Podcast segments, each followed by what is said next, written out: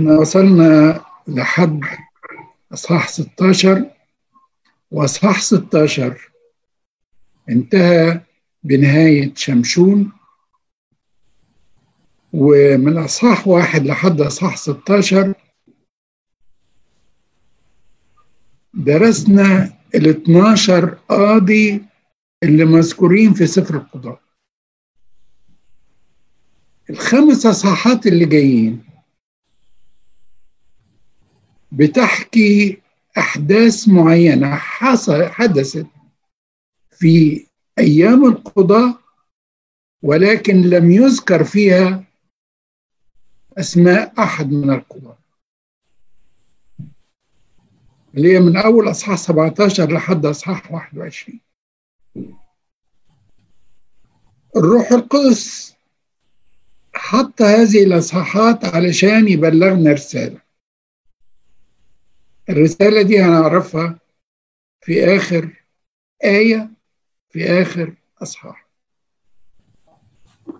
تعالوا بينا علشان دول خمس أصحاحات وربنا يرشدنا وربنا يتكلم ويعلمنا. نشوف أصحاح 17 و 18 بيحكوا قصتين ليهم علاقة مع بعض.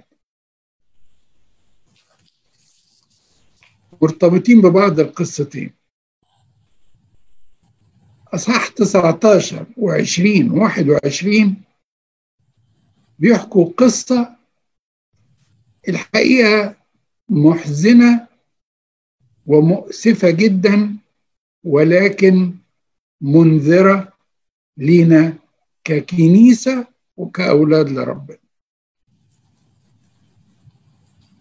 نبتدي بصح 17 ويا ريت تساعدوني كده إرمين أو نيفين اقروا لنا من عدد واحد لحد عدد ستة ممكن؟ اتفضل يا نيفين. وكان رجل من جبل إفرايم اسمه ميخا فقال لأمه إن الألف والمائة شاقل الفضة التي أخذت منك وأنت لعنت وقلت أيضا في أذني هوذا الفضة معي أنا أخذتها. فقالت أمه مبارك أنت من الرب يا ابني فرد الألف والمائة الشق فرد فرد الألف والمائة الشقل الفضة لأمه فقالت أمه تقديسا قدست الفضة للرب من يدي لابني لعمل تمثال منحوت وتمثال مسبوك فالآن أردها لك. فرد الفضة لأمه فأخذت أمه مائتي شقل فضة وأعطتها للصائغ فعملها تمثالا منحوتا وتمثالا مسبوكا وكان في بيت ميخا. وكان للرجل ميخا بيت للأهلة فعمل أفودا وترافيم وملأ يد واحد من بنيه فصار له كاهنا. وفي تلك الأيام لم يكن ملك في إسرائيل كان كل واحد يعمل ما يحسن في عينيه. شكرا يا نيفين القصة إن في واحدة ست والست دي يعني عندها غنية شوية وضاع منها مبلغ من المال. فدعت الناس اللي هم يبدو ان بيدخلوا عندها أو وسألت على الفلوس مين اللي خدها مين ال... فطبعا الكل أنكر ابنها اسمه ميخا وكان هو شاب كبير يعني. فلما أنكروا كلهم قالت ملعون اللي خد الفلوس دي ويعني حطت اللعنة عليه فابنها ده خاف منها من اللعنة فقال لها بس يا ماما أنا الفلوس معايا أنا وهردها لك. فاعترف لها وقال لها أنا خدتهم وهردهم لك ردهم لأمه فطبعا هي انبسطت من ابنها وبركته. كلام جميل. الجميل بقى كمان إنها عملت إيه؟ تبرعت بالمبلغ كله المبلغ اللي هو 1100 شاقل فضة تبرعت لربنا وقالت تقديسا قدست الفضة للرب.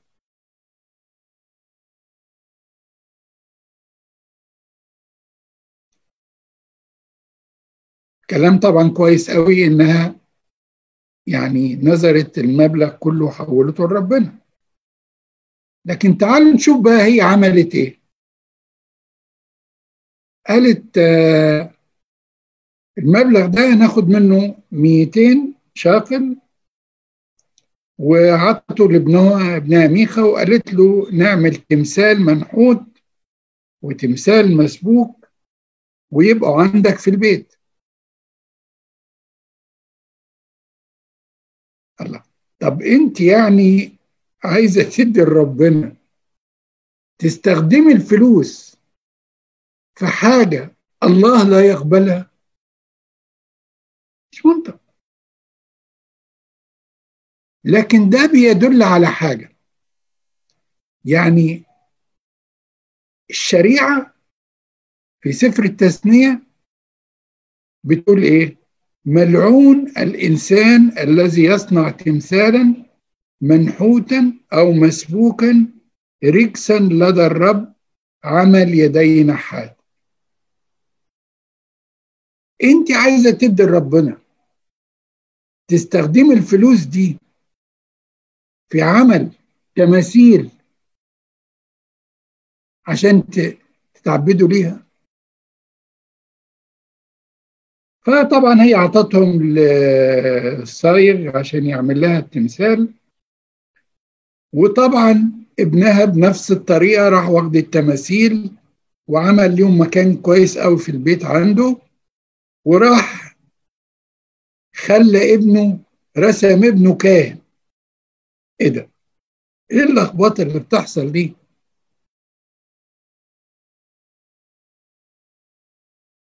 عارفين ليه؟ اقرأ إيه ستة كده معايا. وفي تلك الأيام لم يكن ملك في إسرائيل كان كل واحد يعمل ما يحسن في عينيه. مفيش تعليم مفيش إرشاد مفيش توجيه مفيش كبير موجود يستشيروه. فكل واحد كان بيعمل اللي هو على قده فهمه أو على مزاجه يعمل ما يحسن في عينه. دي الجزء الأولاني من القصة. كمالة القصة عشان برضو تعرفوا الانحدار اللي وصل ليه شعب إسرائيل في هذا الوقت. نتيجة غياب القيادة وغياب التعليم السليم. فيه لاوي كان في بيت لحم يهوذا آه يبدو إن الحال ما بقاش كويس ومش لاقيين يعني اللويين ما بقاش عندهم دخل يكفيهم. فقال بس أشوف أروح أشوف لي حتة أدور ألاقي أكل عيش في حتة تانية. فنزل. وهو في طريق سفره ومسافر مر على جبل إفرايم اللي هي المنطقة اللي موجود فيها بيت ميخا فبيت ميخا يبدو انه كان يعني بيستقبل الغرباء والضيوف فوقف عنده دخلوا ميخا عنده في البيت فسأله قال له أنت منين؟ فقال له الحكاية قال له أنا لاوي من يهوذا. قال له بس تعالى ده أنت فرصة. ده أنا عندي هنا تماثيل والبيت أنا عامل لها مكان كويس قوي معبد داخلي. فتعالى بقى أنت بقى اشتغل الكاهن بتاعنا.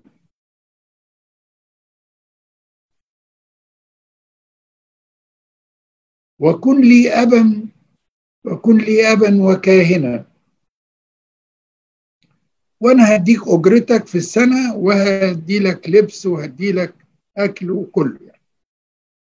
اللاوي طبعا فرصة ما هو مش لاقي ياكل في من الكهنوت بتاعه في بيت يهوذا. ففرصة لقى له شغلانة خلاص. قال له خلاص أنا قبلت. فقعد عنده وابتدى يبقى كاهن للأصنام. شوفوا الانحدار وصل ليه؟ ده انت لاوي.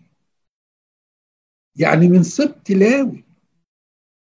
تنحدر بحياتك كلها وتعمل وت... وتبقى كاهن لتماثيل مصنوعة مأساة. في عدد 13 من الأصحاح آخر الأصحاح بيقول إيه؟ فقال ميخا الآن علمت أن الرب يحسن إلي لأنه صار لي اللاوي كاهنا. إيه العجب ده؟ انبسط قوي ميخا اللي حاطط تماثيل عنده اعتبر إني إن ربنا بعت له. شوفوا شوفوا المفاهيم وصلت لإيه؟ الانحدار. وصل لإيه؟ ان ربنا بعت له. كاهن من سبط لاوي عشان التماثيل اللي عنده دي. حاجة حاجة غريبة جدا. يعني حتى المفهوم بتاعه بتاع ميخا ان الله يقبل التماثيل تكون موجودة في بيتك. والله يقبل إن الكاهن اللي هو من سبط لاوي يبقى كاهن للتماثيل وعبادة التماثيل. وإزاي تقبل إن أنت تكون كاهن لتماثيل وأنت لاوي من سبط لاوي؟ وده يتضح تماما إني مفيش قيادة مفيش مرشد مفيش تعليم. كل واحد يعمل اللي هو على مزاجه. ويفسر على مزاجه. ودي الحقيقة نقطة الضعف الضاربة النهاردة في الكنائس المسيحية. كل واحد عايز يحط نفسه مرشد للكنيسة مش يتقبل التعليم بتاع الكنيسة اللي مسلم من الآباء ويحترم قوانين الكنيسة. كل واحد ياخد له مجموعة آيات ويطلع يعمل كنيسة لوحده. وتشعبت الكنائس وكل ينطبق عليهم الآية أن كل يعمل ما يحسن في عينه هل الله يقبل ذلك؟ اطلاقا. لا يمكن طبعا. تعالوا نكمل. بقية القصة في الجزء الثاني منها في اصحاح 18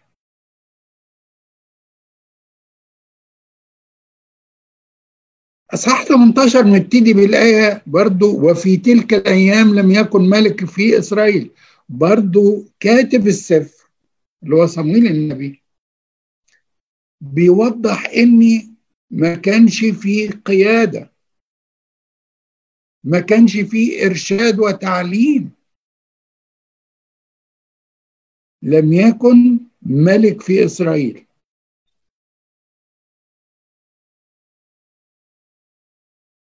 فبيقول بيحكي إن وفي تلك الأيام كان سبط الدانين اللي هو سبط دان يطلب له ملكا للسكن. لأنه إلى ذلك اليوم لم يقع له نصيب في وسط أسباط إسرائيل. سبط دان خد أرض اتوزعت له يشوع عطاها له لكن ريح دماغه وخد حتة صغيرة على قده ومرضيش يطرد بقية الناس اللي موجودين حواليه وياخد الأرض اللي يشوع عطاها له.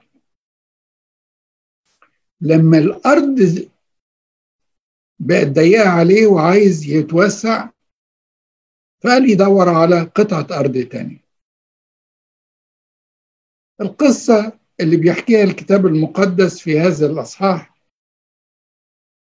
إن سبت دان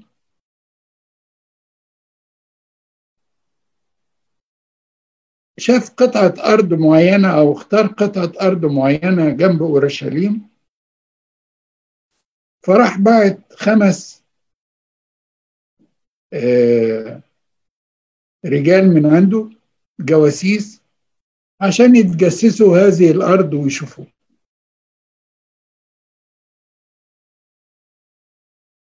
الخمس رجال وهم نازلين وهم رايحين عدوا على جبل إفرايم وزي ما إحنا عارفين زي ما قلنا في الإصحاح اللي فات في مين في جبل إفرايم؟ ميخا. بيت ميخا بقى بقى يعني معبد كبير وفيه كاهن آه لاوي والناس بيروحوا يزوروا وطبعا ميخا مبسوط قوي إني عنده بقى كنيسة في بيته يعني عاملها على مزاجه.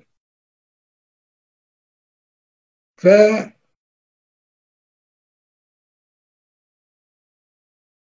وهم نازلين الخمسة الخمس جواسيس آه، ميخا عزمهم عنده. وهم عنده سمعوا صوت واحد عرفوه إنه اللاوي اللي من يهوذا. عرفوه من صوته عرفوه من لغته عرفوه وات إنما عرفوه. فراحوا نادوا له قالوا له الله انت حكايتك إيه اللي جابك هنا؟ فحكى لهم الحكاية. قال لهم ده حصل كذا كذا كذا وأنا سبت يهوذا ونزلت قلت ادور على حتة اشتغل فيها. فلقيت ميخا وميخا جابني وشغلني عنده. وعلى فكرة آه، في تماثيل هنا موجودة تمثال منحوت وتمثال مسبوك ووراهم طبعا المعبد الجميل اللي هم بيتعبدوا فيه. الخمس جواسيس سمعوا القصة وخلصوا الزيارة بتاعتهم أو الراحة مكان الراحة بتاعهم عند ميخا ونزلوا استكشفوا المدينة اللي هم هيستولوا عليها.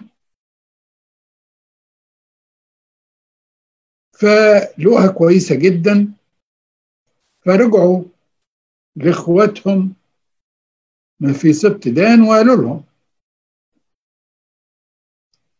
قالوا لهم المدينة اللي إحنا هناخدها دي كويسة جدا. آه قطعة الأرض اللي هم اختاروها آه يطلق عليها في ذلك الوقت لايش؟ بجوار أورشليم. فشعبها راجل طيب وناس مسالمين وكويسين ناس طيبين جدا ومسالمين. سبت دان قال طب كويس قوي نجهز جهزوا 600 راجل مسلحين وينزلوا بقى عشان يستولوا على الأرض. طبعا وهم نازلين واخدين معاهم الخمس جواسيس وماشيين في نفس الطريق اللي مشوه قبل كده فعدوا على فين؟ على جبل إفرايم اللي هو فيه إيه؟ الميخ فالجواسيس فطبعا إيه؟ الجواسيس الخمسة قالوا لل 600 راجل اللي معاهم بالقيادة بتاعتهم قال لهم على فكرة البيت ده فيه تمثال منحوت وتمثال مسبوك وفيه كاهن لاوي بي بي بيخدم هنا اتصرفوا واعملوا أنتوا اللي تقدروا تعملوه. ف 600 راجل واقفين على الباب بره بقى. راحوا الخمسة جواسيس دخلوا البيت وراحوا جايبين التماثيل وخدوها معاهم. الكاهن واقف على الباب مع 600 راجل. فلما اللاوي بص كده الله أنتوا واخدين التماثيل دول رايحين فين؟ قالوا له اسكتوا طبعا هددوه. خدوا التماثيل ومشيوا. وراحوا ل 600 راجل قالوا للكاهن قالوا له إيه؟ وأنت كمان تعالى معانا أنت أحسن لك تيجي تخدم سبط ولا تشتغل عند بيت واحد. طبعا هو بيدور على إيه؟ على المصلحة والمادة ودي كانت ضربة للكهنوت زي ما كانت الضربة سيمونية في بعض الأوقات في الكنيسة إن كان الكهنوت بيشترى بالمال أو بيدوروا على المال. الكاهن في الوقت ده كان بيدور على الفلوس. فراح طبعا ساب مشي معاهم وخدوا التماثيل معاهم و وهم ماشيين طلع وراهم ميخا والرجالة اللي كانوا معاه في المعبد وفي البيت وجايين طبعا يعبدوه. فقعد طبعا رجع جري وراهم وقعد يقول لهم هاتوا التماثيل بتاعتنا وإيه. المهم هددوه. فلقى نفسه إنه هم أقوى منه. فرجع وانتهت القصة بأن التماثيل اللي عملها ميخا أو عملتها أمه له راحت لسبط دان وسبط دان خدهم وخد اللاوي وعمل معبد عنده.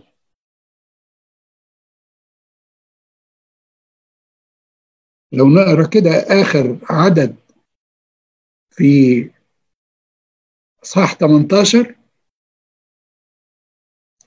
ووضعوا لأنفسهم تمثال ميخا المنحوت الذي عمله كل الأيام التي كان فيها بيت الله في شيلو. يعني سبت دان خد التماثيل بتاعت ميخا حطها وعمل معبد له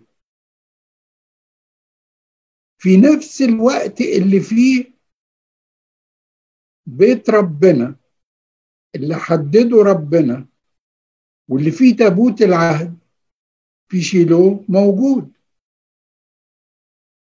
شوفوا الانحراف وصل لايه السبط انحرف تماما. خلاص المكان اللي فيه المعبد اللي اختاروا ربنا عشان يبقى فيه تابوت العهد عملوا ليهم معبد خاص بيهم بالتماثيل بعيد عن ربنا. وفعلا الوضع كان مؤس يعني مؤسف جدا إنه يحصل الانحدار اللي وصل ليه شعب إسرائيل في هذا الوقت لغياب القدوة والتعليم والقياده الحكيمه عشان كده الكنيسة بتركز دايما. اهتموا بإن ولادكم يتعلموا في الكنيسة وفي احضان الكنيسة. ويرجعوا للتراث والآباء وما كتبه الآباء وما تاريخ الكنيسة وما فيه. لئلا يضلوا. وهي البدع طلعت إزاي؟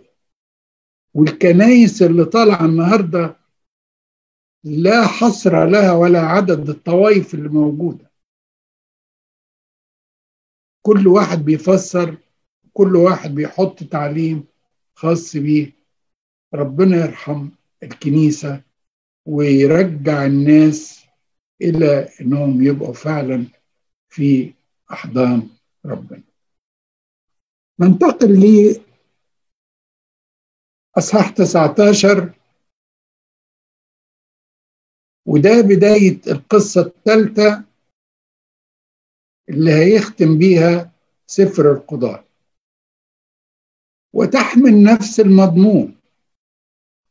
غياب التعليم وغياب القدوة وغياب التمسك بالمبادئ اللي اتعلموها واللي سلمها لهم موسى في الشريعة.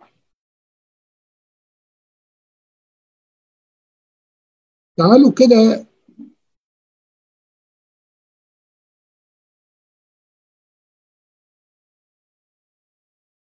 أصحاح 19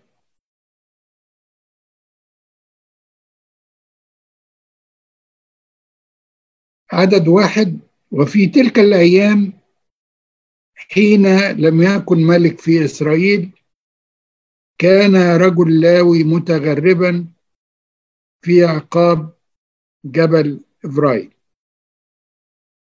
فاتخذ له امرأة سرية من بيت لحم يهوذا. برضو بيكرر السفر وفي تلك الأيام لم يكن ملك في إسرائيل.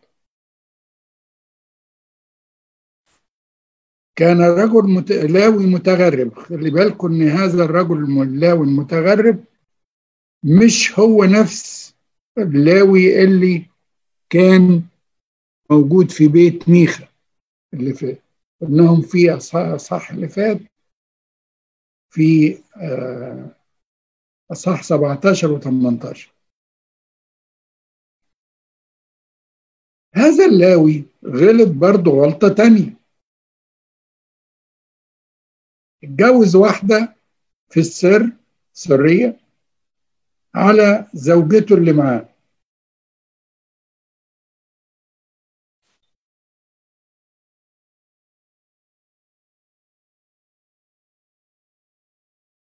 والمشكلة اللي حصلت إن هذه المرأة بعد ما اتجوزها وبقت زوجة له سرية في السر يعني زنت وهو عارف بالحكاية فطردها من البيت.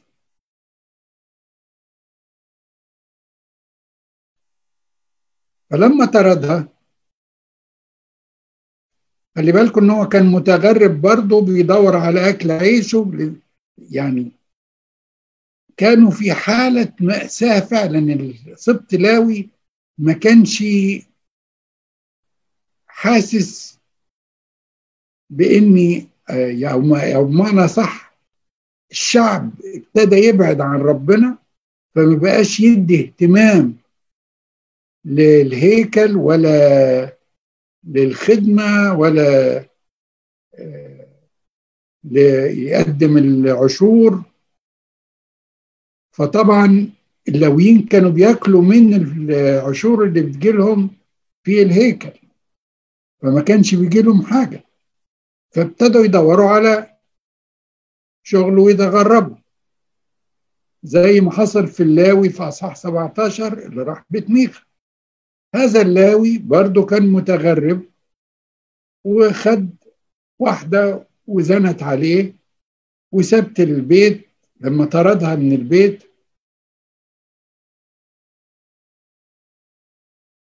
لخيانتها رجعت لبيت أبوه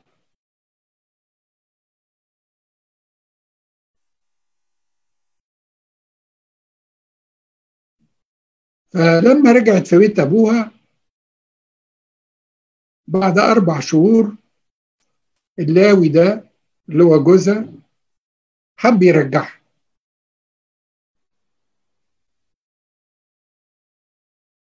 فراح لأبوها علشان يصلحها يصالحها ويرجعها يعني غفر لها ويسامحها. ففرحت طبعا بإنه جالها. وأبوها فرح جدا ان هو جه.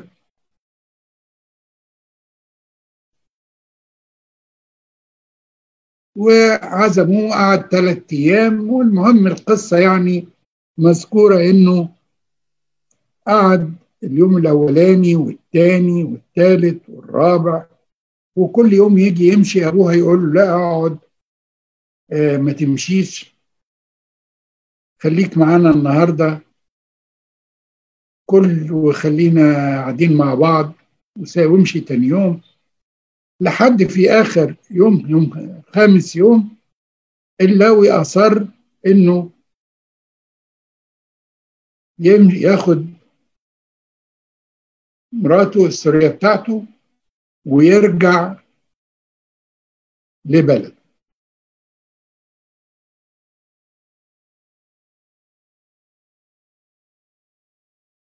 حماه قعد يحاول يقنعه إنه يقعد قال له لا مفيش فايدة أنا لازم أمشي.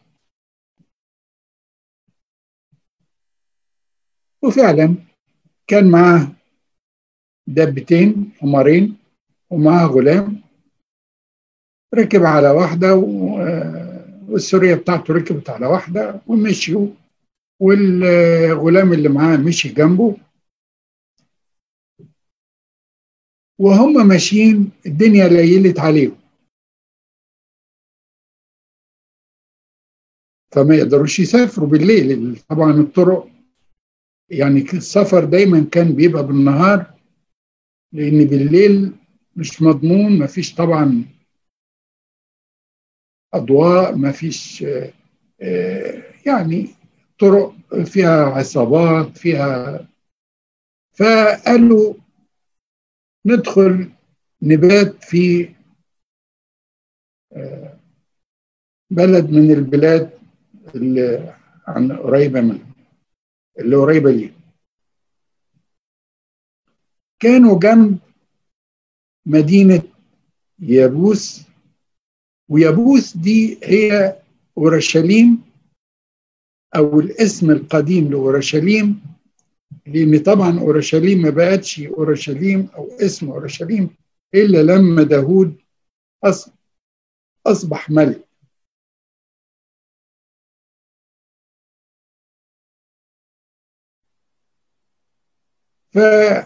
فالغلام قال له ننزل نبات في مدينة يبوس فالراجل اللاوي قال له لا اليابوسيين دول ناس غرباء نضمن منين لا ما نباتش عندهم. إحنا نبات عند حد من شعب إسرائيل قريب لينا يفهمنا المدينة اللي كانت قريبة ليهم مدينة جبعة ومدينة جبعة تقع في منطقة أو في الزمام والمنطقة بتاعة سبط بنيامين. فاللي ساكنين في مدينة جبعة كلهم من سبط بنيامين. دخلوا المدينة وهي معتقدين تماما إن دول من شعب إسرائيل زيهم وهو لاوي. وكان العادة في هذا الوقت ان الغرباء يقعدوا في زي ميدان كده بتاع المدينة والناس بتوع البلد يطلعوا يحبوا يعملوا خير يستضيفوا الناس اللي قاعدين في الميدان دول اللي مش لاقيين حد يستضيفهم أو يقويهم.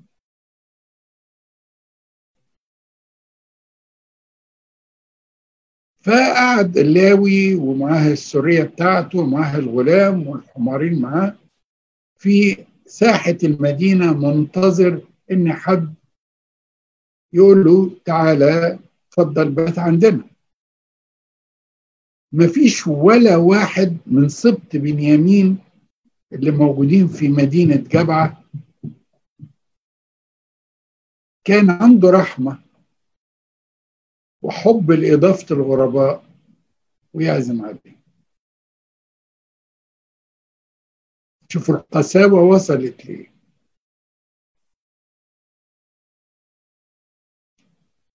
لحد ما في واحد شيخ راجل كبير عجوز كبير في السن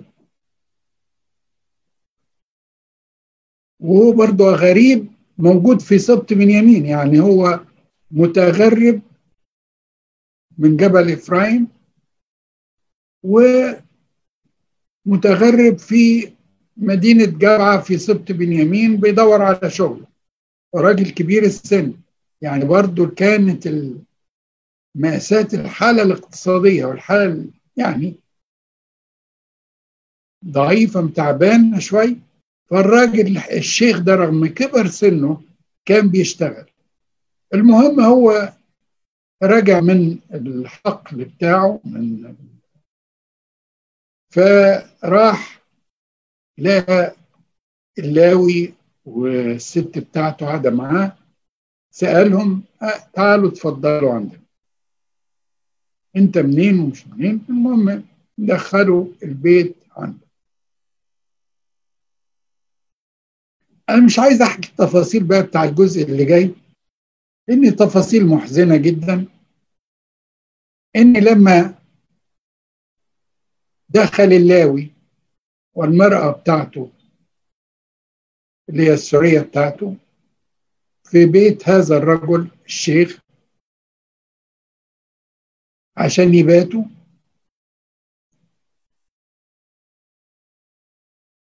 رجال المدينة اللي هم من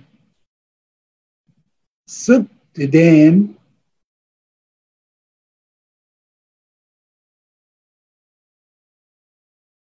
بيطلق عليهم الكتاب المقدس رجال بالعال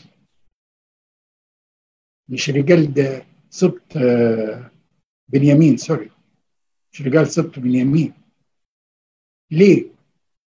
لأنهم وصلوا إلى حد الانحدار كما لو كانوا بيعبدوا تمثال بالعاد فأطلق عليهم الكتاب المقدس رجال بل رجال بني بليعال. الرجالة دول خبطوا على الراجل الشيخ طلع لنا الراجل اللي عندك. آه طبعا الراجل الشيخ لا يعني أنتوا هتعملوا إيه؟ طبعا هم كانوا عايزين يعملوا زي سدوم وعمورة زي ما عملوا لما كانوا الملاكين في داخلين عند لوط. ربنا بعتهم عشان ينقذوا لوط. ف شعب سدوم وعمورة أحاطوا بالبيت وكانوا عايزين الملاكين وانتوا عارفين بيت القصة. نفس القصة بتتكرر هنا. رجال بنيامين اللي هم ساكنين في قرية جبعة في مدينة جبعة أحاطوا بالبيت بتاع الشيخ ده وعايزين الراجل اللاوي ده يطلع لهم. فطبعا الراجل الشيخ لهم لا يليق إيه الكلام اللي أنتوا يعني ده راجل ضيف وعيب قوي اللي أنتوا اللي أنتوا عايزينه عشان ما يصحش منكم كده ما فيش فايدة. قال لهم طب أطلع لكم بنتي يا عذراء. و فطبعا الراجل اللاوي قال له لا لا لا. يعني بما معناه لا أنا هطلع وده بيبين برضو درجة الانحدار الأخلاقي وصلوا لي في تقدير المرأة. في تقدير المرأة يعني يطلع الست بتاعته آه، فالمهم طلع لهم السرية بتاعته.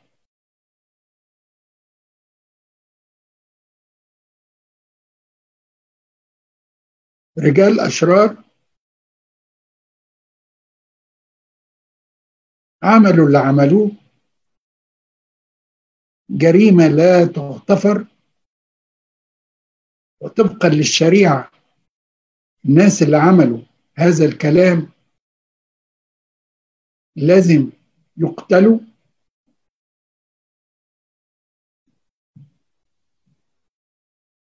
وده بيوضح إني كسبت كرجال مفيش مبادئ خلاص مفيش تعليم مفيش الشريعة اللي اللي, اللي مسلمة ليكم.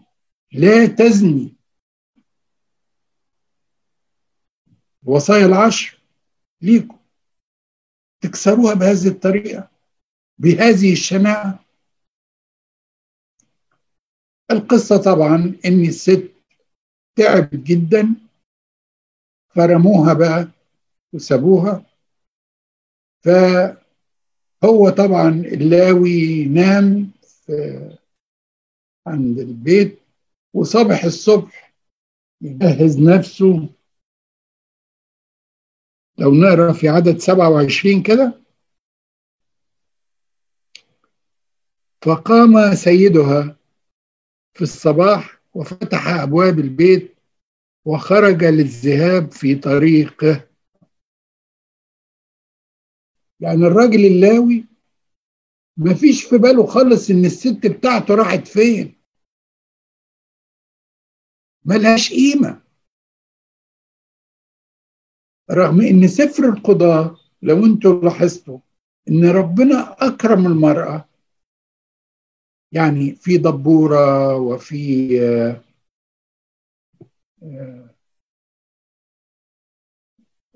المرأة اللي قتلت سيسرو.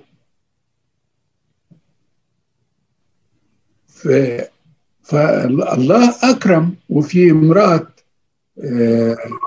منوح آه يعني الكتاب المقدس أعطى قيمة للمرأة في سفر القضاء في نفس الفترة والمرحلة بتاعتهم. وانتوا يا كهنة المفروض انكم بتحافظوا على الشريعة. تسيبها كده؟ لا قيمة لها. فهو طبعا جهز بقى نفسه خلاص هيمشي بقى من مسافر بص فتح الباب لقى الست بتاعته السورية بتاعته مرمية على الباب بينادلها لها ميت.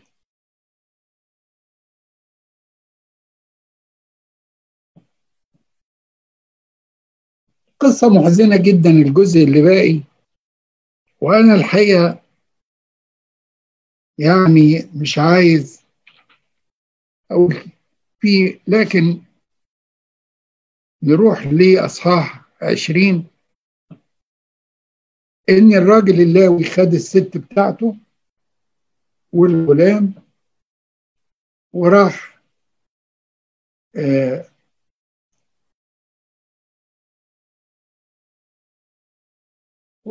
جمع بعت لكل شعب إسرائيل حتة من مراته قال لهم شوفوا إيه اللي حصل. الدنيا اتقلبت بقى. الشعب كله ال 12 سبط اتبعت لهم ومنهم سبط بنيامين. فكانت مأساة اجتمع شعب إسرائيل. لو نقرأ في أصحاح 20 كده فخرج فخرج جميع بني إسرائيل. واجتمعت الجماعة كرجل واحد من دان إلى بئر سبع مع أرض جلعاد إلى الرب في المصفاه يعني كل الأسباط إسرائيل من دان في الشمال إلى بئر سبع في الجنوب الأسباط كلهم اجتمعوا على قلب رجل واحد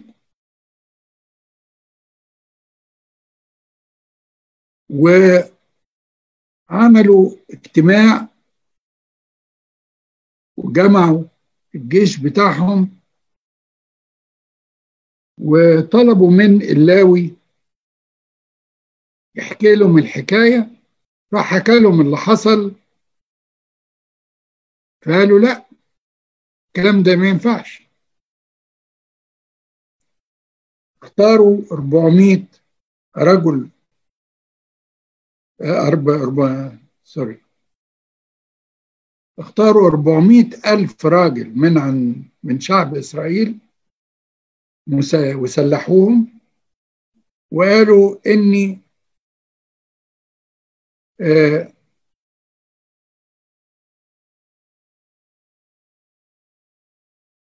نحارب بيهم سبط بنيامين. طب هو سبط بنيامين ما هو؟ أنت عارف القصة. لا. سبط بنيامين حمى شعب مدينة جبعة اللي عملت الجريمة. مرضوش شعب إسرائيل طلب من سبط بنيامين أن يسلموهم. الناس اللي عملوا هذه الجريمة في مدينة جبع. اللي حصل إن سبط بنيامين رفض إنهم يسلموهم المجرمين. طبيعي الشريعة أو يعني القانون حتى المدني دلوقتي إن اللي بيتستر أو بيأوي مجرم بيعتبر مشترك معاه في الجريمة ويحاسب كما لو كان مشارك معاه في الجريمة وياخد عقابه. لما رفض سبط بنيامين إنه يسلم رجال جبعة اللي عملوا الغلطة الكبيرة في امرأة اللاوي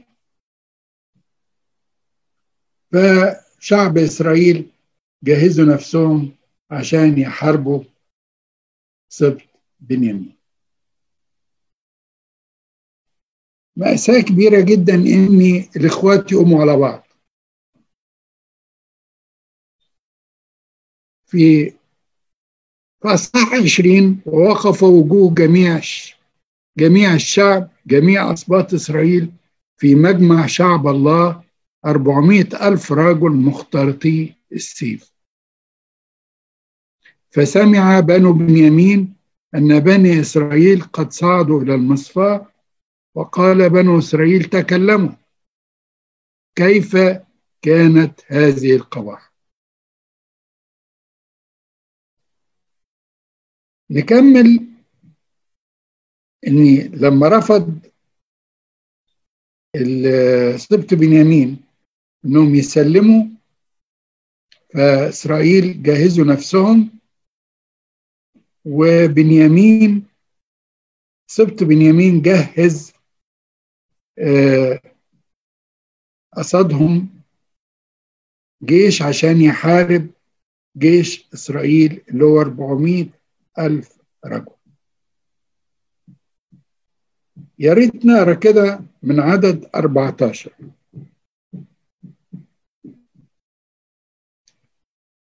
إرمين تقرأ لنا؟ لو سمحت. آه لغاية أنهي عدد يا أنكل؟ من 14 فين؟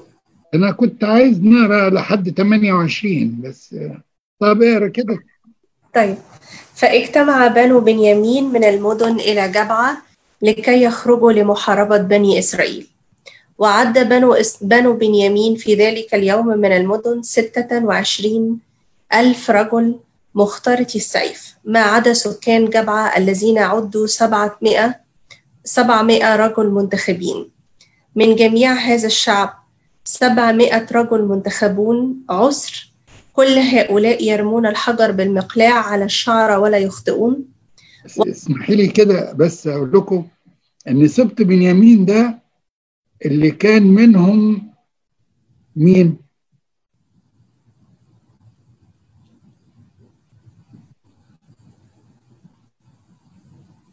شاول. أهود بن جيرة آه وسبت بنيامين. طبعا كان منه شاول.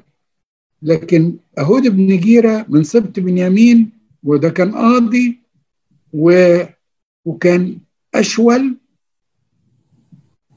فكان ماهر جدا في إنه يضرب برضه آه، بالمقلاع كملي اتفضلي وعد رجال إسرائيل ما عدا بنيامين أربعمائة ألف مخترط رجل مخترط السيف. كل هؤلاء رجال حرب. فقاموا وصعدوا إلى بيت إيل وسألوا الله وقالوا بنو إسرائيل وقال بنو إسرائيل من منا من يصعد منا أولا لمحاربة بني بنيامين؟ فقال الرب يهوذا أولا. فقام بنو إسرائيل في الصباح ونزلوا على جبعة وخرج رجال إسرائيل لمحاربة بنيامين وصف رجال إسرائيل أنفسهم للحرب عند جبعة. فخرج بنو بنيامين من جبعة وأهلكوا من إسرائيل في ذلك اليوم اثنين وعشرين ألف رجل إلى الأرض. وتشدد الشعب رجال إسرائيل وعادوا واصطفوا للحرب في المكان الذي اصطفوا فيه في اليوم الأول. ثم صعد بنو إسرائيل وبكوا أمام الرب إلى المساء وسألوا الرب قائلين هل أعود أتقدم لمحاربة بني بنيامين أخي؟ فقال الرب اصعدوا إليه. فتقدم بنو إسرائيل إلى بني بنيامين في اليوم الثاني فخرج بنيامين للقائهم من جبعة في اليوم الثاني.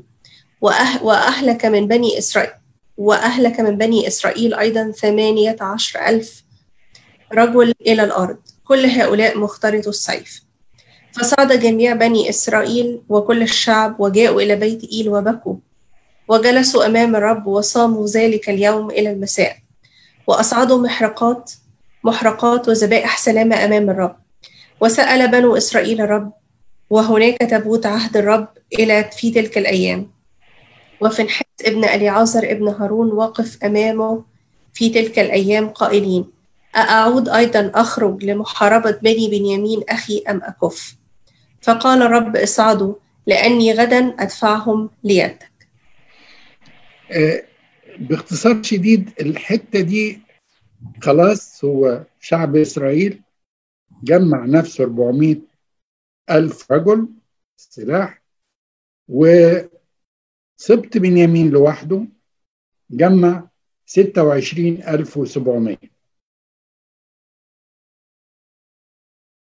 و26700 بيعتبروا يعني مهرة جنود مهرة وبي وبيضربوا بالمقلاع ما بيخ ما بي يعني على الشعر. يعني زي داود كده ما مسك المقلاع بتاعه و... ورمى بالشعرة جت في جليات راس جليات وبهدلت. هم كده. أنا حبيت أقرأ الحتة دي ليه؟ لأني هتشوفوا حاجة غريبة جدا. وربنا بيطول باله قوي قوي قوي على تصرفات الإنسان حتى ولو كانت غلط. بس بي بيسيبه علشان يعلمه درس. شعب إسرائيل في اليوم قبل ما يعني الجولة الأولى من الحرب وقفوا قدام ربنا حلو خالص. وقالوا لربنا مين يصعد اولا؟ مش نطلع ولا ما نطلع نحارب ولا ما نحاربش لا من يصعد اولا؟ ربنا رضاهم على قد عقلهم. أنتوا مش مش معتمدين على نفسكم مش مراعين إن في إخوة؟ طيب خلاص. يهوذا يطلع الأول. فتقدموا 400 ألف عسكري مدججين بالسلاح قدام 26700 ال 26700 في أول يوم ما هو أول جولة من الحرب يموتوا 20000 من ال 400000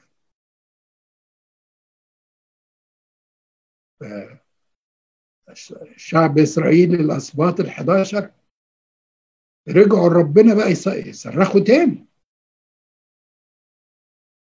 لو تقروا هنا وسألوا الرب قائلين خلي بالكم العدد عدد 23 ثم صعد بنو إسرائيل وبكوا أمام الرب إلى المساء وسألوا الرب قائلين هل أعود أتقدم لمحاربة بني بنيامين أخي؟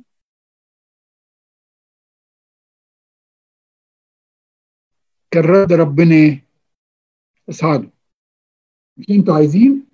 اصعدوا مش أنتوا اللي أنتوا اللي بديتوا فكرتوا بقوتكم من 400 ألف إن أنتوا هتقضوا على السبت خلاص اصعدوا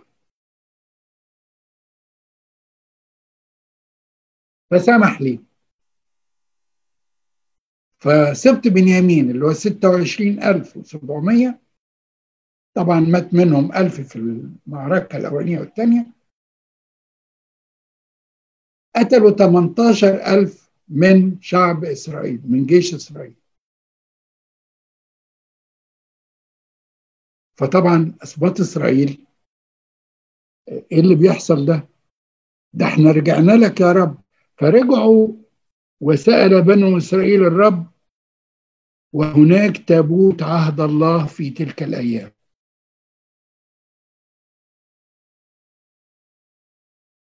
راحوا بكوا وصاموا وتذللوا واعترفوا قدام ربنا في هذا الوقت حينما شعروا بضعفهم وحينما اعترفوا بخطأهم قدام ربنا وبيسألوه عند تابوت العهد وبيركز هنا بيقول في أيام فينحاس ابن أليعازر ابن هارون. يعني لسه سلسلة اللاويين الناس المبروكين موجودين. ولكن لم يكن لهم القدرة الكافية على إنهم فعلا يرجعوا الشعب عن الجحود اللي كان فيه و المهم دخلوا في المعركة الثالثة وانتصروا على سبت بنيامين وقتلوا منهم عدد كبير جدا. تفاصيل ذاكرها بعد كده في الأصحاح إنهم قتلوا منهم في الأول 18 وبعدين 18000 وبعدين 5000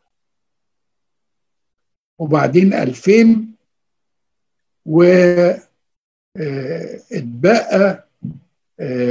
في الآخر 600 رجل اللي اتبقوا من رجال سبط بنيامين.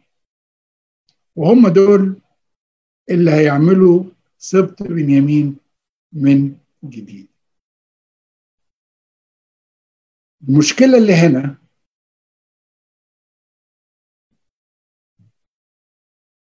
إن بعد ما عملوا هذا الكلام كله قالوا يا خبر إحنا كده قضينا على سبط إسرائيل. إنما كانوا متضايقين جدا فوقفوا واجتمع شعب إسرائيل وجمعوا نفسهم وخدوا قرار إني ما يجوزوش حد من بناتهم لرجال بنيامين.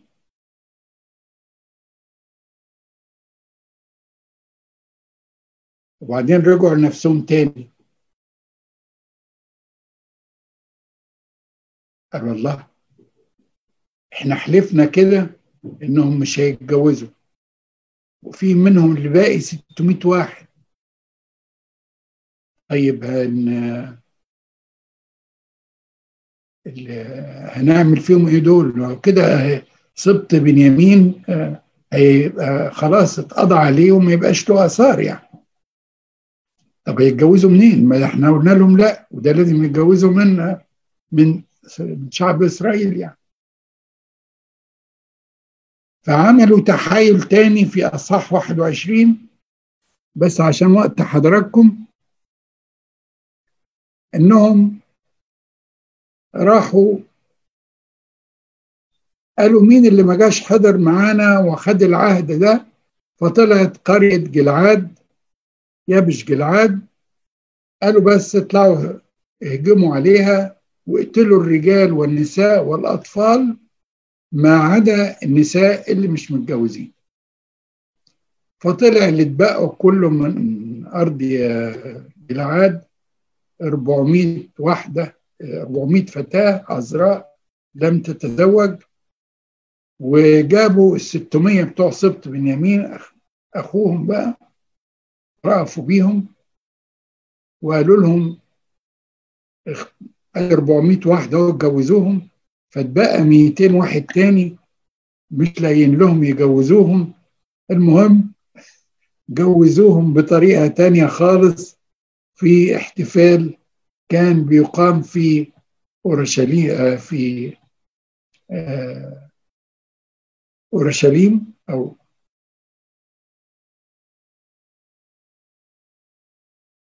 علشان احتفال السنة ولا عيد الحصاد عندهم. في شيلو.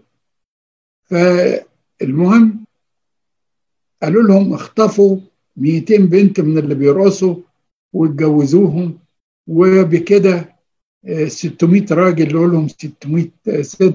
ورجع سبط بنيامين إنه يحيوه من جديد وينضم إلى باقي شعب إسرائيل واللي طلع منهم زي ما إرمين قالت لنا شاول الملك ومين تاني؟ أهود ها؟ مين تاني؟ مين؟ أهود ابن جيرة لا بعد كده في العهد الجديد بولس آه. صح سبت بنيامين رغم إنه كان له هذه الأخطاء المحزنه جدا. إنما برضو ربنا ما سابوش واختار منه. طلع منه بولس اللي بشر العالم كله. طلع منه شاول أول ملك لشعب إسرائيل. آخر آية في سفر القضاة وفي أصحاح 21 نراها مع بعض آية 25 هي هي في تلك الأيام لم يكن ملك في إسرائيل كل واحد عمل ما حسن في عينه. بهذه العبارة بيختم السفر.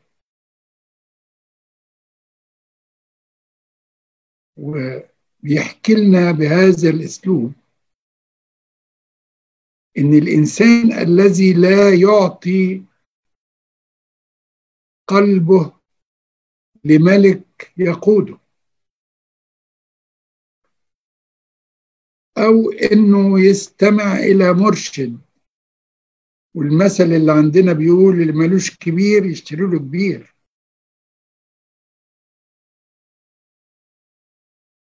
وقد رفض شعب إسرائيل أن يكون الله ملك عليهم. كانت هذه هي النتيجة.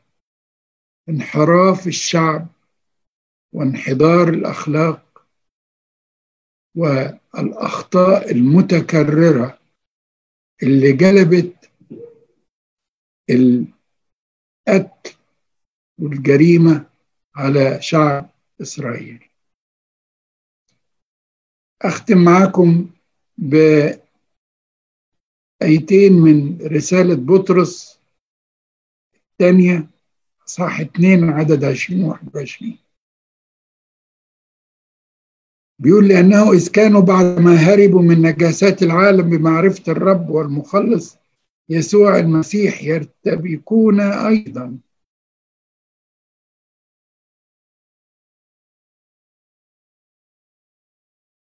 فينغلبون فقد صارت لهم الأواخر أشر من الأوائل.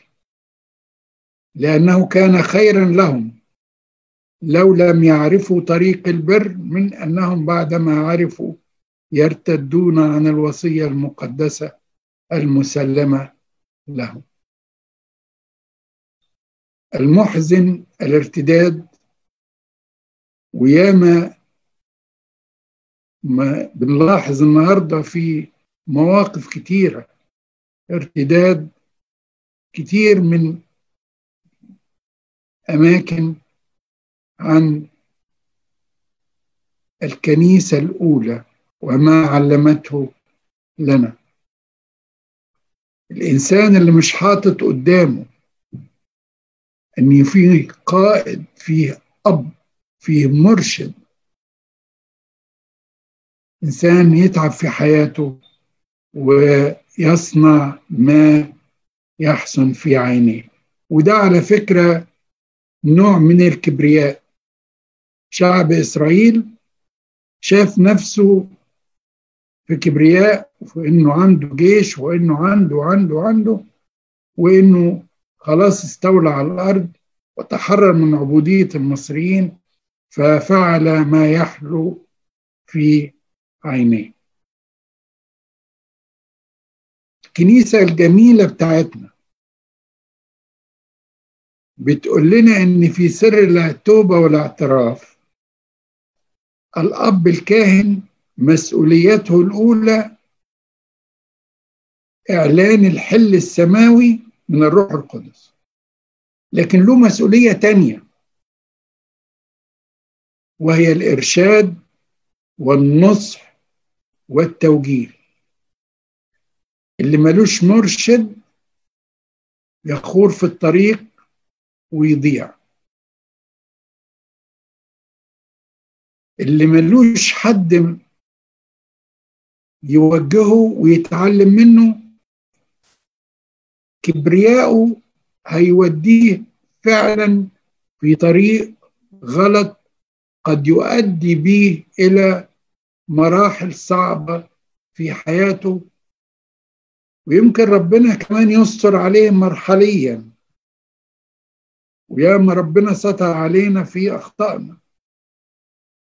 لكن ان لطف الله يقتادنا إلى التوبه أحبائي سفر القضاة رغم ما فيه من